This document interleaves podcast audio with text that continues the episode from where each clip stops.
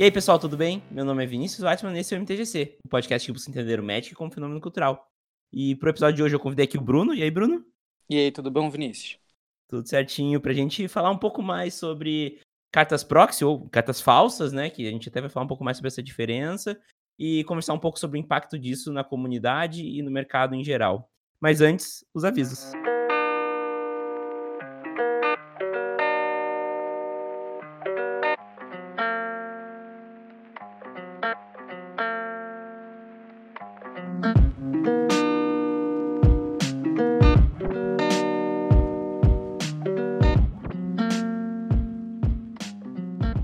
A terceira temporada da M T G C é trazida até vocês pela Burnmana. Vocês vão ver durante o episódio, mas a Burnmana é especialista em análise de cartas para identificar falsas e verdadeiras. Tudo isso porque a plataforma conta com uma equipe de pessoas que revisam todas as cartas da curadoria. Pela curadoria, você sabe exatamente o que está comprando. As cartas são escaneadas uma a uma e analisadas pelos especialistas para garantir a qualidade delas. Não perca tempo e acesse w w w ponto burnmana ponto com e saiba mais. Agora você pode receber notificações toda vez que sai um novo M T G C. É só ir em twitter ponto com barra M T G C Podcast e assinar as notificações. Este Twitter só será utilizado para anunciar novos episódios do M T G C. Discussões continuarão no meu Twitter pessoal. Gosta do M T G C e quer ajudar o projeto a se manter vivo? Agora você tem uma ótima opção para fazer isso. Você pode doar valores a partir de um real no Padrim do M T G C. É só acessar w w w ponto padrim ponto com ponto b r barra M T G C e doar o valor que você achar que o M T G C merece. Ainda por cima, damos retribuições exclusivas para quem apoia o projeto. Inclusive, os padrinhos da categoria Aprendiz de Usa para cima têm seus nomes citados no M T G C. Diego Leão Diniz, muito obrigado pelo seu apoio ao M T G C. Além do Padrim, agora temos também um PicPay, para quem quiser uma opção para ajudar o podcast. É arroba M T G C Podcast lá no app que é conhecido como Canivete Suíço dos Pagamentos. Em breve, teremos novidades. No dia de publicação desse podcast, eu estarei no Magic Fest São Paulo, nos dias quinze, dezesseis e dezessete de novembro de dois mil e dezenove. Me encontre lá pra gente jogar um Commander e trocar uma ideia. Espero vocês lá e agora fiquem com o episódio.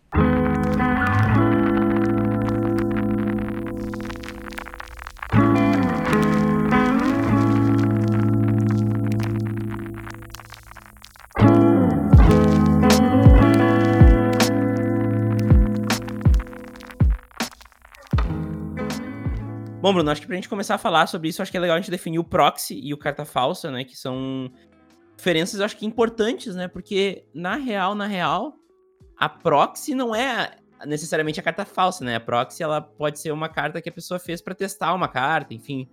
É, exatamente, né? Na verdade, a comunidade meio que se apoderou desse termo proxy, né? Que é o que o juiz utiliza, né? Nos torneios para poder identificar uma carta que, é, na verdade, substitui, né? A carta que tem algum defeito, que está identificável e às vezes pode atrapalhar a partida. Ou às vezes tem uma errata de regra, né? No draft costuma. Ou uma foil também, né?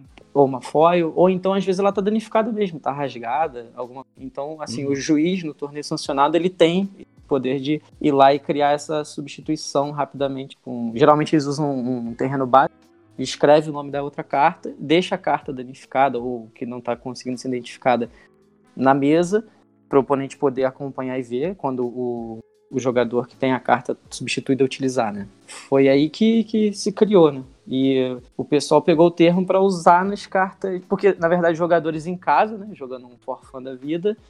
Ou, às vezes, você mesmo está testando o deck. Acredito que até você faça isso. Você pode pegar um land e escrever o nome de uma carta. Exatamente. Ou, ou na pior dos hipóteses, faz um xerox da carta, né? Sim. Uh, mas que eu acho que sim, a grande diferença é que a proxy ela é claramente uma carta que não é real, né?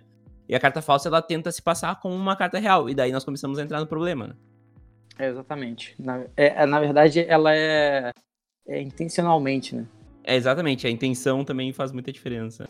Faz mas, total é, diferença. E daí, né? Porque carta, a carta falsa ela entra no mercado e ela acaba acidentalmente, ou talvez não.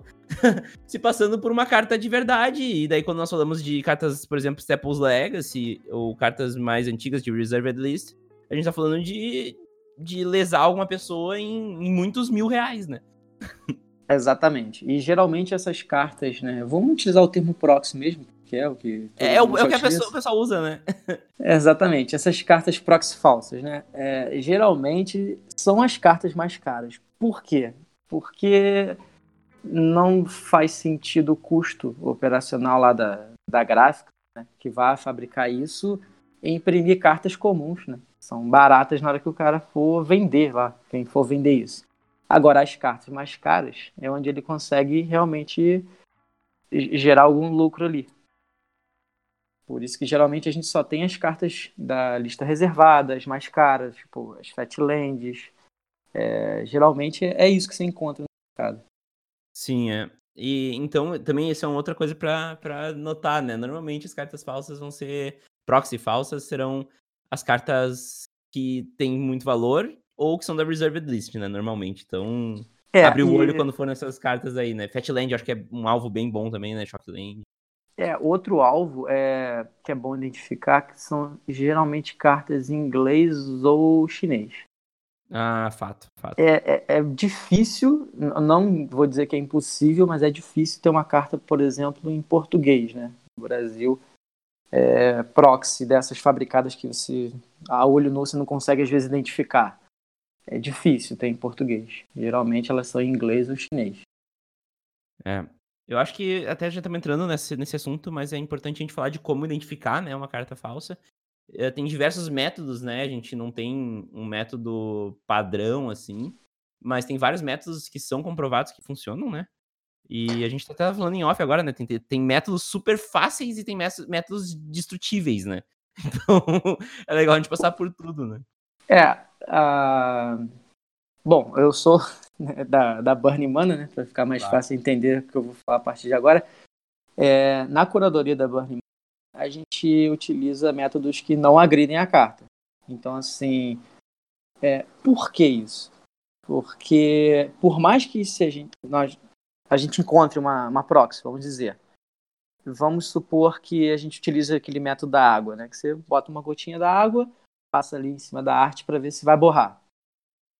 Se eu fizer isso, identificar a proxy, e é de, de algum vendedor X P T O da vida, É, é a carta dele, por mais que seja proxy, nós como empresa temos que devolver aquilo para ele e tem toda uma parte jurídica, etcétera. E a gente não pode lesar a carta dele, por mais que seja proxy. Se dependesse da gente, a ideia seria incinerar tudo que a gente encontrasse de proxy e remover isso do mercado.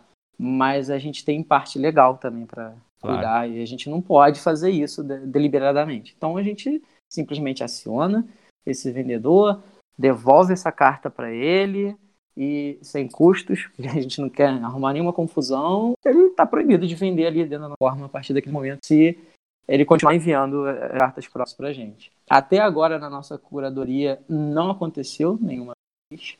Teve uma vez de uma venda de um comprador que ficou na dúvida, porque a carta estava muito bem conservada, só que era de um vendedor nosso que é colecionador, então ele realmente comprou até para a coleção dele, mas não era proxy, a gente fez os testes e não era.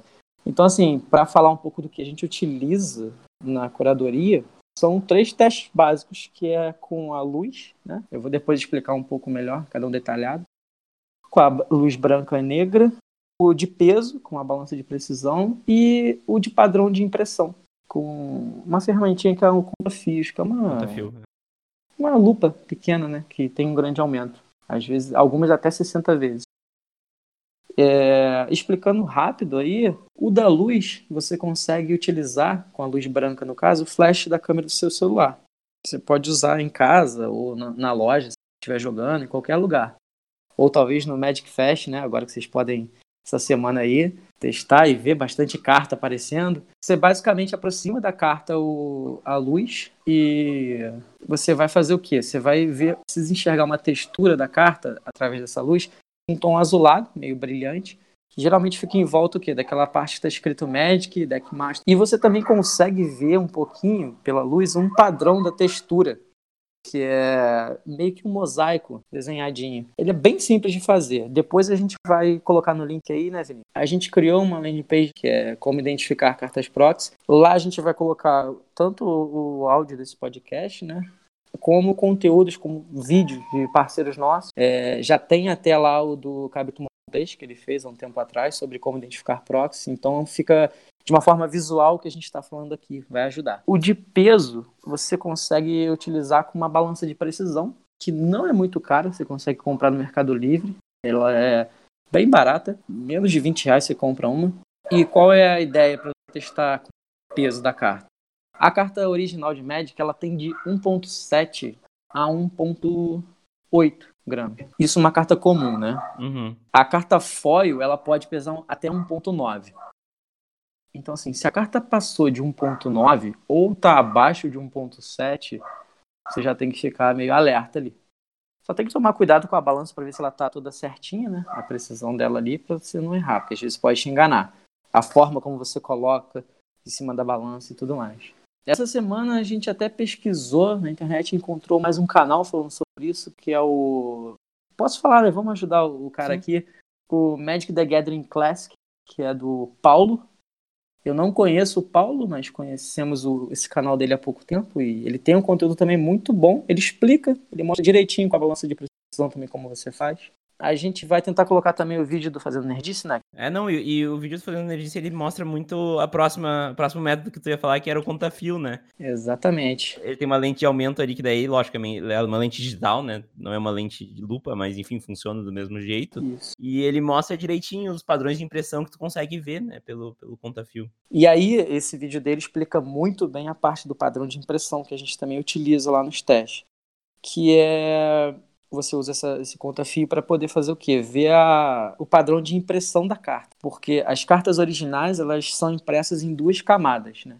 Que é isso, a camada primeiro colorida, no frame da carta, com as cores, e depois vem a parte preta, fontes, custo de mana, o símbolo da expansão, que você consegue, com o contafio, ver direitinho, que eles têm uma, uma diferença, uma camada mesmo ali, diferente.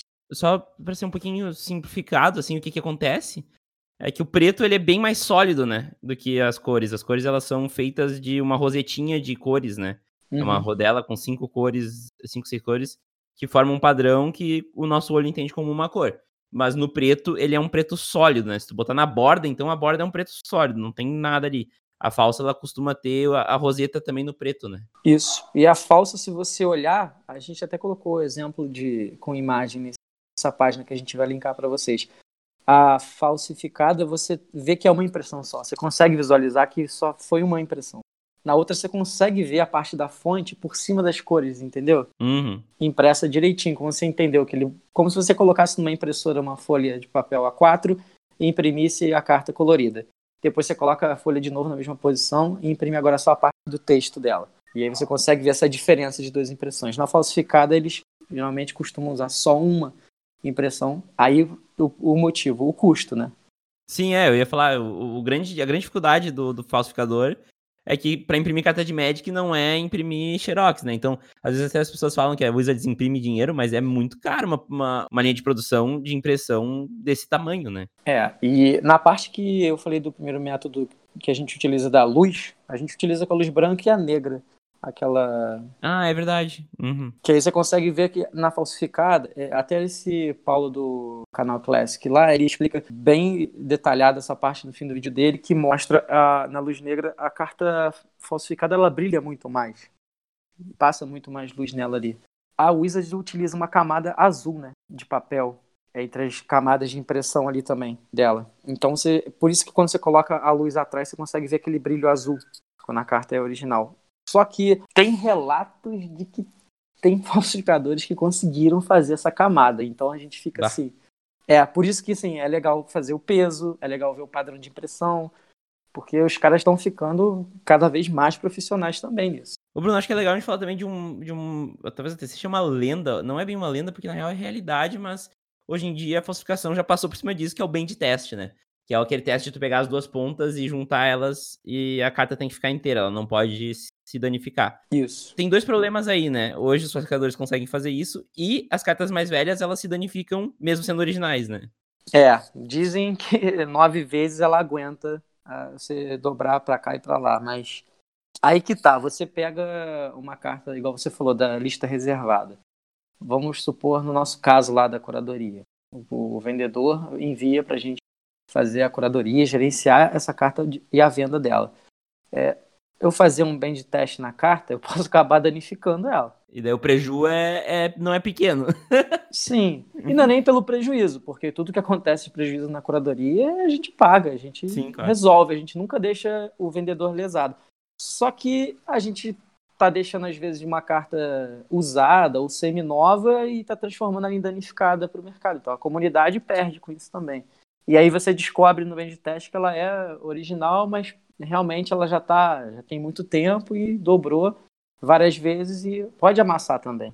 A gente não acha legal. Nem o bench test, nem o da água, né? Que é colocar é. um pinguinho ali e ver se vai borrar. As cartas originais não borram. Você, você tem que secar rápido, né? Você não pode deixar que senão o papel absorve, mas ela não vai danificar. Mas por questão de segurança a gente não utiliza. Não, e até porque hoje são testes que não dizem muita coisa, né? Até porque os falsificadores estão conseguindo passar por cima deles. Exato. E, e acabam sendo destrutivos, não faz sentido. Então, por que que... Porque a gente tem outros testes não destrutivos que dizem mais coisas pra gente. Então, não tem por que fazer. É. E falando de teste destrutivo, tem o famoso teste de cortar, rasgar a carta ao meio e ver se o, o meio dela é azul. Mas nem isso mais tá funcionando, né? Como tu disse. Pois é. é aí tu fica naquele receio. Vou rasgar só pra provar isso aqui. No fim das contas, o que você quer é só saber se ela é proxy ou não. Se ela é falsificada é. ou não, né? Então, assim, acho que esses três métodos da luz, do peso e desse padrão de impressão te salva ali, já legal, e tu consegue fazer sem danificar a carta, seja ela falsificada ou não. É, e tem um outro método que ele é menos, uh, como eu posso dizer, menos preciso, que é a análise de textura e brilho da carta, né? Que, assim, a carta pode estar suja, tá? Então pode ser isso também. Mas, normalmente, os falsificadores não conseguem acertar, principalmente o brilho, né? Fica uma cor meio fora e o brilho fica, às vezes, forte demais, às vezes opaco demais. Difícil deles, deles conseguirem. A, a difusão da luz na carta de Magic é uma coisa meio única, né? Outra coisa que é bem única, é, em cartas que você pegar que tiver muito nova, eu acredito que a maioria já abriu um booster de Magic, né? É o olfato. O cheiro é inconfundível. É verdade. Ela tem um cheiro bem único, não tem? Quando você tem. abre um booster. Então, assim, isso é uma outra forma de você ver quando ela é muito nova. Se for uma carta que já está um pouco gasta, mais antiga, tipo uma de lista reservada, aí, se ela tiver muito nova também, é uma forma de você desconfiar, né? Sim. Igual que eu contei que aconteceu na curadoria. O vendedor foi até um tutor vampírico. Se ele estiver ouvindo o podcast aí, ele vai saber que a gente lembra dele. Uhum. É, e o comprador pegou a carta, ficou com receio, entrou em contato com o atendimento. A gente, de maneira alguma, desconfiou de nada e falou, não, pode enviar. Ele enviou de volta, custo para ele.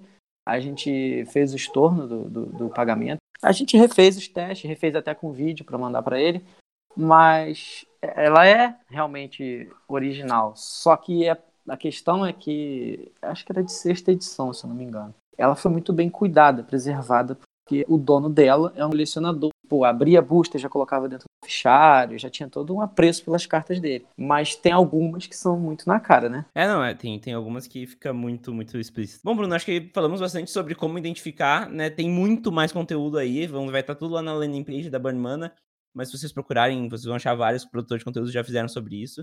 Mas eu queria abordar também a questão ética, né? Porque muita gente vai falar agora, tá, Vini, beleza, eu sei que é foda, mas eu não vou lesar ninguém com essa carta, eu tô comprando ela pra botar no meu cubo. E eu não tô lesando ninguém com ela, eu não vou vender ela. Mas tem uma questão ética bem forte, que são duas, na real são duas principais, né? Que primeiro tu tá financiando o mercado da falsificação, e segundo que vai que tu para de jogar, né? Daí tu vai querer vender toda a tua coleção e tu esqueceu que tu comprou carta falsa. E tu foi pro mercado. A nossa posição aqui, pelo menos da Burnmana, é bem severa quanto a isso. É, ah, você quer colocar no seu cubo pra jogar. Pô, tu vai pagar um preço de uma carta falsificada que não vai ser o mesmo imprimir em casa na sua impressora e colar na Fatlands, terreno básico, e ainda vai ter o tempo de esperar a carta chegar, etcétera. Pô, você quer jogar um cubo, quer se divertir? Cara, imprime na tua impressora de casa, né? Uhum. Eu acho que, assim, é a melhor opção, na minha opinião. Até você poder comprar, porque geralmente quem faz isso, quem tem um cubo, tem a coleção, ele quer ter a carta original, sim. É, é, eu acho que é mais quando você quer testar, né? Principalmente quando você joga torneios sancionados e pô, você tem aqueles decks que são mais caros, principalmente no Modern, é... você vai testar, né? Eu mesmo já joguei alguns torneios, jogava alguns G Ps e com os amigos a gente imprimia e testava só pra brincar ali, pra ver, pô, será que esse deck vai funcionar? Vou montar esse deck ou não? Ah, funcionou. Aí a gente ia e comprava a carta original, pra não investir um dinheiro num deck que você às vezes não vai jogar. É. Né? Na maioria das vezes, na verdade, a gente economizava ainda mais, cara. A gente escrevia num papelzinho e colocava na frente de um terreno dentro do shield. pra testar pelo menos deck, eu sempre fiz assim. É, não, porque não faz sentido tu querer, ah, é mais bonito. Porra, cara, se tu quer a carta bonita, então compra ela original, né? Porque uh, tu corre muito risco de tu lesar alguém mesmo que sem querer, né? Aqui nós não estamos avaliando a intenção, mas sim o dano que tu vai causar pra comunidade, né? Porque uh, pensa que pode, poderia ter sido tu, entendeu? Tu pode ter comprado um book de alguém, ou enfim, tu pode ter comprado uma coleção de alguém, e daí tu vai achar, e tinha uma carta lá que tu comprou aquela coleção só por causa daquela carta, e daí tu vai pegar e a carta é falsa, a pessoa pode nem ter intencionado, mas, pô, olha só que merda, entendeu? É, é uma questão ética muito forte. Fora que tu tá financiando os caras, né? Os caras precisam de dinheiro pra manter. Vocês estão vendendo, eles vão continuar fazendo. E daí tu pode não, não ter querido lesar, mas vai ter alguém que vai comprar da China lá pra lesar. Sim, e o, o, o Magic tá tendo muita entrada agora de pessoas novas, né? Recente, inclusive com a Arena. Então tem muita gente que chega até a gente mesmo na Burnmana e não sabe nada do físico. E essas pessoas podem, às vezes, ser facilmente enganadas. Então, assim, o Magic já é complexo pelo seu jogo, a sua jogabilidade. Aí você tem a parte do deck building, de você construir um deck, ou utilizar listas. Aí você tem a parte da coleção, você tem a parte do preço. E aí você chega para o... Acabou de entrar, não, mas você também tem que testar suas cartas. Você já viu se ela é uma proxy falsificada? Aí o cara vai falar, pô, então assim, quanto menos a gente injetar cartas no mercado assim, menos problema a gente tem lá na frente, né? É, e até assim, a gente tinha menos, menos uh, cartas falsificadas no mercado antigamente, mas aconteceu junto com o boom das compras da China, né? Que agora a China é o principal lugar onde se faz isso, né? Começou a vir muita carta falsificada pra cá, né? E uh, tu encontra... É bizarro o quão fácil é tu encontrar carta falsificada, por exemplo, no Wish, né? Que é aquele aplicativo de compra. Eu acredito que o AliExpress deve ser parecido. Enfim, todos esses aí. Olha, eu não queria citar não, mas se você procurar no Mercado Livre, você encontra, Nossa. cara. É, ah, brasileiro tá. vendendo. Eu não sei como que ele adquiriu isso, mas tá lá. Assim, a gente até linkou nesse, nessa landing page que a gente criou lá, da, da Burnmana sobre Proxy. A Wizards se pronunciou há um, alguns anos atrás sobre isso. Eles fizeram um, um artigo, né? Protegemos você contra falsificações. A gente até colocou esse artigo lá linkado. Ele é de vinte e dois de julho de dois mil e catorze. É, foi quando eles começaram a fazer o holograma, né? Exatamente, eles começaram a fazer isso daí para tentar reduzir. E eles falam nesse artigo sobre a, algumas gráficas encontradas, né? Que eles conseguiram fechar a parte de ajuda mesmo. E é na China. Eles até falam nesse artigo que foi lá na China. É, e, e é bem, bem famoso a galera em, em inglês falar counterfeit, né? Counterfeit Chinese cards. Porque, ah, cara, é, é bizarro como tem gente que... na inocência, até sem saber que é falsa, né? Tá lá no Wish, olha, uma carta barata, pô, quero, vou trazer, já que no Wish tudo é barato, né? Vai que essa Liliana do Véio é barata por causa disso, né? É, foi o que eu falei, tem gente entrando agora que não sabe que uma Liliana do Véio custa duzentos, trezentos, que um, um Jace ou um Snapcaster custa, entendeu, acima de cem reais, aí vê às vezes ele por cinquenta, não sei. Sim. Ele não vai saber, ele vai comprar, e se bobear ele pode trocar com um amigo que também não sabe, ou às vezes ele troca com um cara que sabe o preço do Jace, mas ele não testou o proxy, e, e o cara às vezes pode ser um jogador de anos e comprar uma carta, ou trocar mesmo. E quando vê, ela entra no mercado. Ela vai andando, cara, ela vai andando por aí, e assim, a gente torce pra que ela chegue um dia na banheira, porque a gente vai notificar o dono dela e vai falar, olha amigo, a gente tá te devolvendo isso aqui e faça o que você quiser. Na verdade, a gente até dá a opção, né? A gente pode acabar com a carta aqui, incinerar e tal, uhum. é, rasgar, jogar fora, mas aí depende do dono, né? Geralmente o cara vai querer ela de volta e aí fica a critério dele. Mas assim, eu acho que a gente precisa se atentar a isso. Isso daí não pode passar despercebido, né? Falando, né, o Magic fala, o M T G C fala do Magic como um fenômeno cultural, isso mostra muito de como o Magic, o Magic é um fenômeno cultural, porque às vezes a pessoa sem intenção, sem saber, compra uma carta falsificada e quando tu vê, ela entra num sistema econômico enorme e tá lesando pessoas ao redor do mundo, né? Daí tu vendeu pra um cara que não viu que era falsa, esse cara comprou e foi jogar um G P nos Estados Unidos e daí ele passou pra um outro cara lá e quando, quando tu vê, saiu de controle. Então, tipo, o Magic é um organismo vivo, né? Então, quando tu bota uma, uma sujeira dentro desse organismo vivo, essa sujeira vai indo até alguém achar algum, algum ponto de saída, né? E até achar o ponto de saída, ela causa muito dano, né? Engole uma coisa ruim pra te ver, né? Ela vai sair, mas até sair vai te dar dano, né? Exatamente. O Magic é, é além, né, cara? É cultural mesmo, não tem jeito.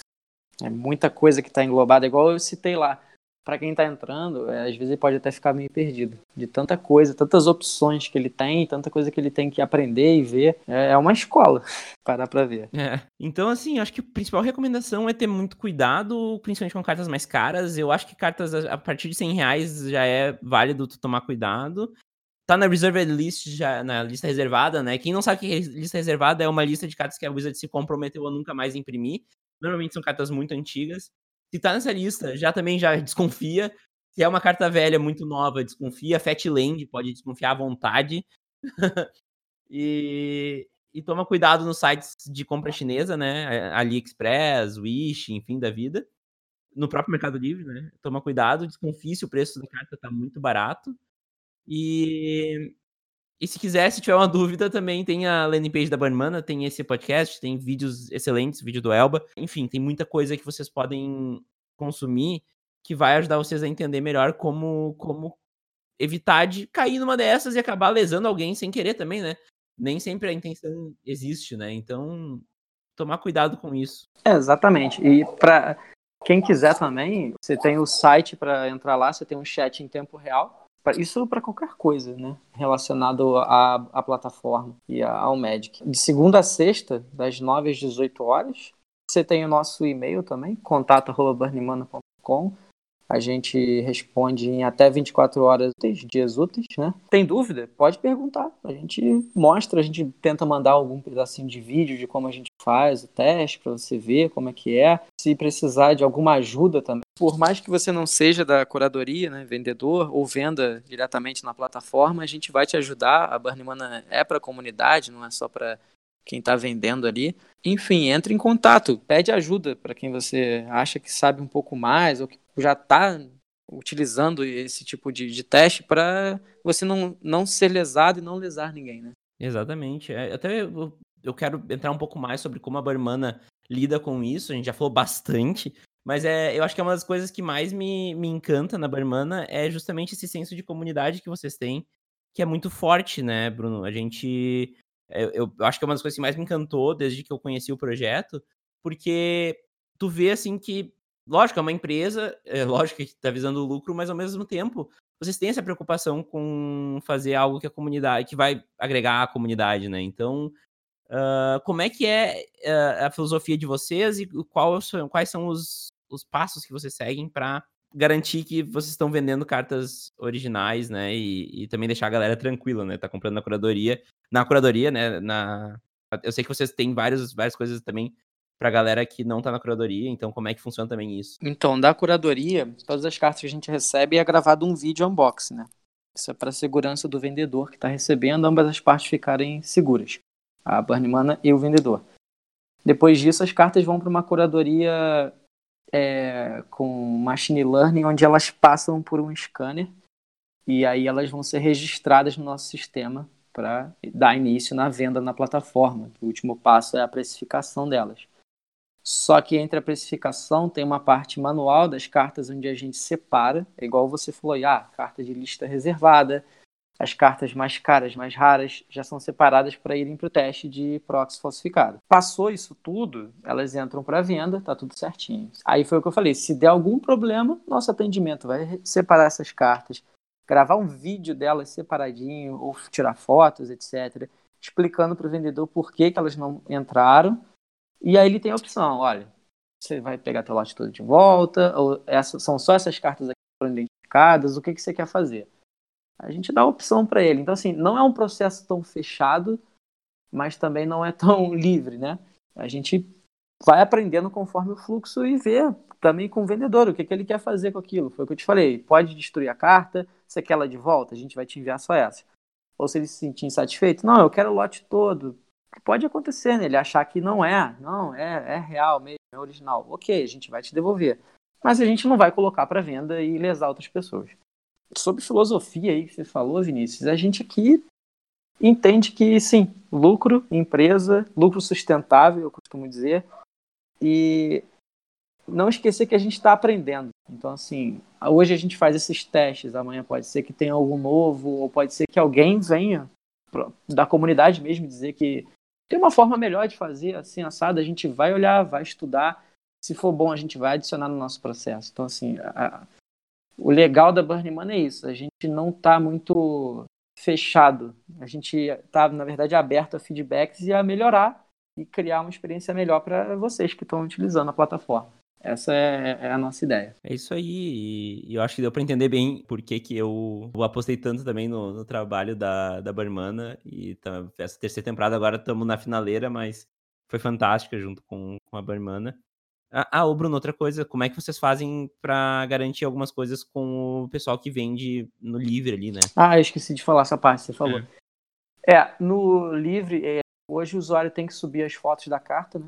A partir de um valor específico. Então isso já dá um pouco mais de segurança para quem está comprando ver a foto, mas para comparar a condição da carta.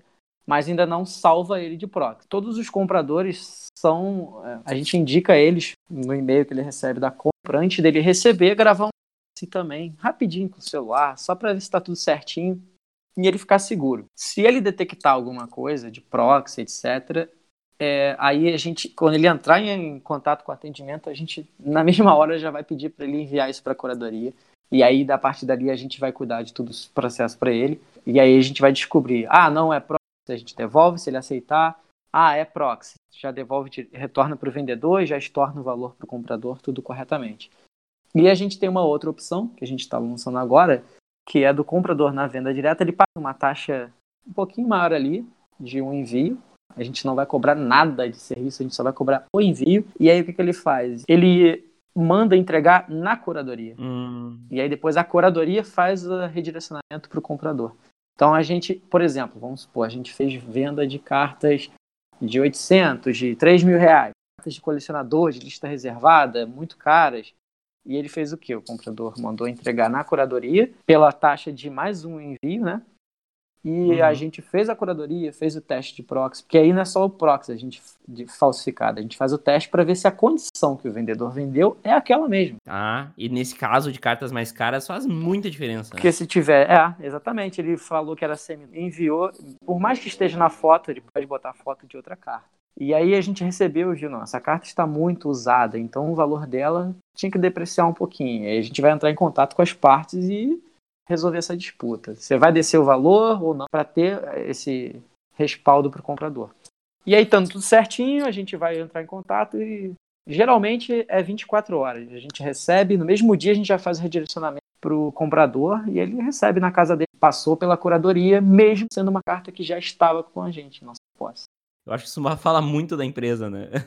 Vocês estão aí disponibilizando o serviço de vocês para o cara que nem pagou por isso, que hoje, hoje a taxa de de venda que não for na curadoria é zero. Né? Exatamente, a gente liberou isso daí essa semana, né? Então agora vender pela Burnmana é taxa zero. Não precisa pagar nada, você não tem comissão, não tem mensalidade, é zero, zero, zero. Só existe a taxa na curadoria, a taxa fixa, é, desde que a gente nasceu, a empresa é quinze por cento a taxa para fazer a curadoria. E é, um... e é dado, né? Porque é uma puta, um puta do serviço, sério, eu acho... maravilhoso, né? Eu, eu, eu mostrei esses, esses dias, a gente fez uma live, o Bruno tava junto, enfim, uh, mostra, fazendo um Commander inteiro pelo, pela Burnmana e, nossa, eu sou apaixonado pela curadoria, né? Eu sou bem suspeito de falar, mas porque, cara, eu acho o serviço fantástico, vocês garantem a, a qualidade da carta da, dos outros vendedores. Os vendedores ficam tranquilos porque eles vão mandar para vocês, vocês vão fazer o serviço completo e o comprador compra de vários, compra, vários vendedores do Brasil inteiro com frete. Sabe? Então, tipo, todo mundo ganha. É, exatamente. As cartas também, onde ficam armazenadas na nossa central, elas, todas elas estão asseguradas pelo Santander Zurique. Então, a gente tem um seguro. É, o, comprador, o vendedor fica bem, bem assegurado. É, é só questão de conhecer mesmo, de entender como funciona e eu tenho certeza que não vai se arrepender.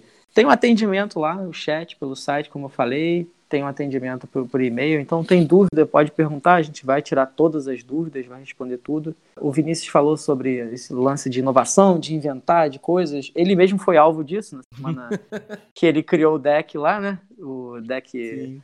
o Bud, né? Você, você vai lançar ele lá no Magic Fest, não vai? É, no Magic Fest até... Uh, gente, vocês estão ouvindo isso aqui. Hoje é dia do Magic Fest, quem é de São Paulo corre lá, amanhã também tem. Quem tá ouvindo o lançamento, né? Dia quinze, dezesseis, dezessete de novembro de dois mil e dezenove tá rolando o Magic Fest. E eu vou estar tá fazendo uma atividade lá que é o bingo do M T G C. que acontece? Eu tenho vinte e dois decks de Commander, e eu falo bastante sobre isso. E eu fiz uma cartela que tem todos os vinte e dois decks. Quem jogar contra todos eles vai ganhar o deck que a gente fez na, na live aqui, que é um deck da Gisela, que é, o objetivo é montar a Brisela. Boa. O primeiro que terminar os vinte e dois decks, né? Óbvio, eu não tenho mais do que um deck pra dar, mas o primeiro que terminar os vinte e dois decks, que é uma, é uma missão não fácil, vai ganhar inteiramente de graça, sem nada, é, não, é, não é tipo pegadinha, ganha mesmo o deck inteiro. Tá aqui do meu ladinho, com algumas cartas ainda pra personalizar, ainda que a gente comprou além, do, além da, da cem, e uma, uma planície foil, que é, que é o clássico brinde da Burnmana, que vem sempre com muito, muito carinho. Ah, legal, essa eu não sabia. É, veio junto e eu vou botar junto no deck daí. É, o, a comandante a gente também deu, né, não foi? É, verdade, verdade, verdade. O comandante a gente, acho que deu de brinde, né, de, de crédito pra, sim, você poder comprar. E, inclusive, a funcionalidade que se vocês entrarem na Burnmana hoje e verem, ah, você tá vendo uma carta qualquer, e você vê um botão do lado dela escrito adicionar a um deck, saibam que essa funcionalidade foi criada pelo Vinícius, tá, galera? É... No busão, indo pra faculdade. É, via WhatsApp, ele conversando comigo, a gente falando o que, que ia fazer, da live, e aí eu cheguei para a equipe de desenvolvimento e dei o desafio e foi criado por ele. A ideia de, ah, poder adicionar uma carta que eu tô vendo num deck para depois eu montar um rascunho, depois eu monto o deck com calma. Sim. Foi a ideia dele. Para vocês verem como é que a gente tá aberto a feedback, assim, não é uma coisa que tipo, toma aí, é isso aqui pronto e usa. Não, acho que vocês têm, sim, também que poder dar opinião, né? Do que, que vocês gostam também de usar. Acho que também faz um pouco de sentido isso. E até, assim, para proteção contra proxies, né? Vou brincando o assunto. Vocês têm um scanner de alta precisão, né? E se a pessoa clica na, na... Se a pessoa passa o mouse em cima da foto da carta, ela vê a carta de verdade, com um padrão de impressão e tudo. E se a pessoa tiver um pouco mais de dúvida, tem até um zoom aqui que tu pode dar, que tu vê frente e verso da carta. Então, se... ah, tá danificado. O que, que é esse dano? Ah, dá pra ver ali o que, que é o dano. Uh, dá pra ver a textura, dá pra ver tudo. Então, lógico, né, é uma, é uma imagem, não, não tem cheiro, não dá pra ver a luz, enfim, mas é bem bom pra, pra também saber o que tá comprando na curadoria, isso. Sim. Mas é isso aí, né, Bruno? Eu acho que abordamos bastante o assunto do, do, das proxies falsas, né? Uh, fizemos, acho que isso, isso é um serviço pra comunidade, a, a, acima de tudo, né? Mostrar e ajudar as pessoas a, a evitar cair nessa. E eu quero deixar aí um, ter um espaço para te, te despedir, também fazer teu jabá, obviamente, que a gente já fez lá no início, mas eu acho que é bem válido. E, e é isso aí. Muito obrigado. Pô, obrigado. Eu que te agradeço, Vinícius. Eu acho que, assim, jabá não tem nem mais do que falar, né? Já falou bastante aqui. Eu quero só agradecer a você, aproveitar que está vindo aí o, o fim do ano, agradecer a todos os vendedores que até hoje estiveram com a gente na curadoria e na venda direta. É, não vou citar nomes porque são muitos, então vai ser difícil. Mas sim, é isso, cara. Vai lá, conhece lá, burnmana ponto com, entra em contato, faz pergunta. A gente adora responder pergunta. Somos apaixonados por, por atender. Entregar felicidade é nosso maior compromisso aí com vocês. E é isso. E até semana que vem, né? Até semana que vem. Normalmente eu que falo isso, mas hoje o convidado fala junto. É. Então tá, gente. Até semana que vem. E fiquem aí com as sábias palavras de Jorge Jacó. Abraço.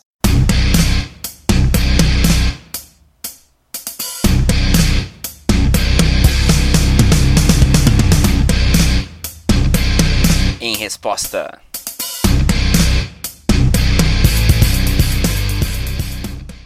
Olá, amigos e amigas, alunos e alunas, jogadores e jogadoras. Aqui no Rio a gente tem uma... Quer dizer, não a gente. Os... vendedores de shopping, eles têm um termo muito interessante, chama-se encaroçar uma venda.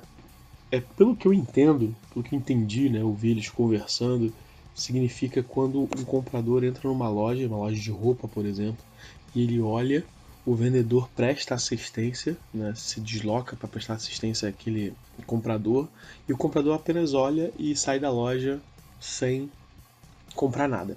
Essa venda, ela foi, abre aspas, encaroçada.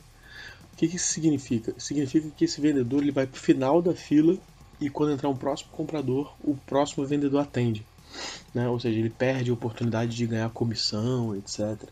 Ele perde a oportunidade de aumentar o seu pagamento, né, no fim do mês porque teve uma venda encaroçada. Eu quero usar esse conceito de encaroçamento de venda é, para o que eu quero falar hoje.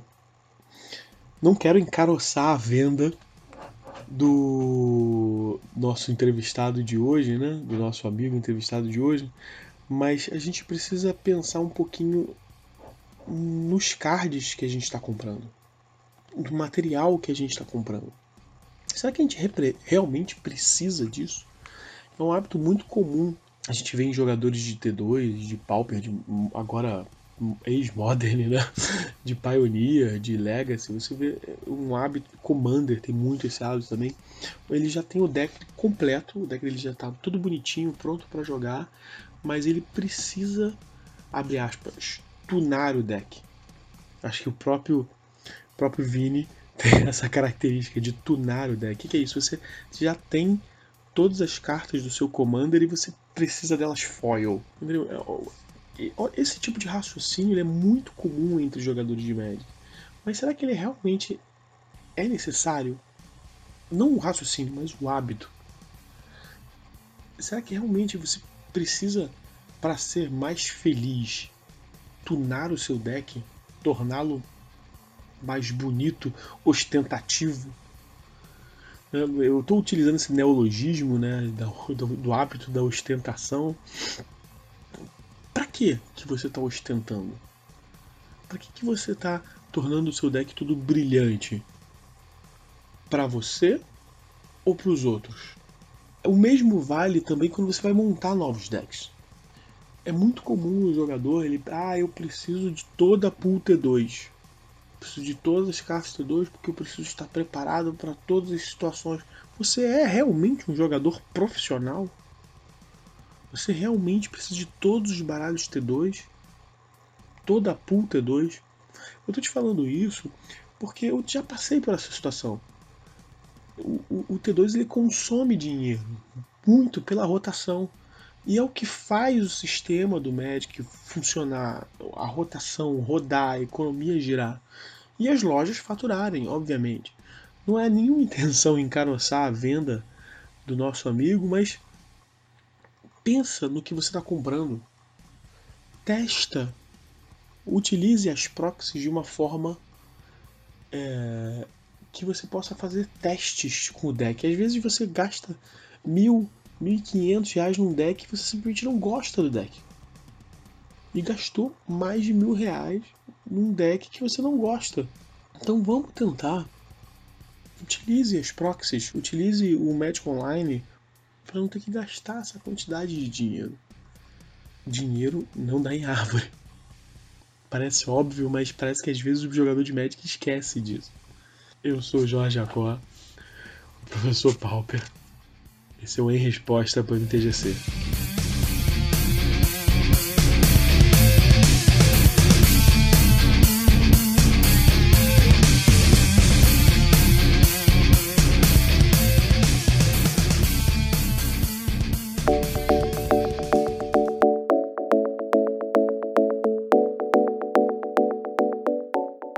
Gostou desse episódio? De onde veio esse tem muito mais. Quer ouvir todos? É só acessar o Spotify e procurar por M T G C. Você também pode procurar pelo M T G C no seu agregador de podcasts preferido. Se quiser colaborar com o projeto, o M T G C também está no Padrim. Acesse w w w ponto padrim ponto com ponto b r barra M T G C e doe o que você achar que o projeto merece a partir de um real. Siga-nos nas mídias sociais para saber quando sai um episódio novo. No Facebook e no Instagram é M T G C Podcast. E no Twitter é arroba Vini Wattmann. Links na descrição porque meu sobrenome é complicado, entendo vocês. Se quiser conversar comigo, mande um e-mail para podcast arroba m t g c ponto com ponto b r. Muito obrigado pelo carinho e pela audiência. Vejo vocês por aí. Tchau!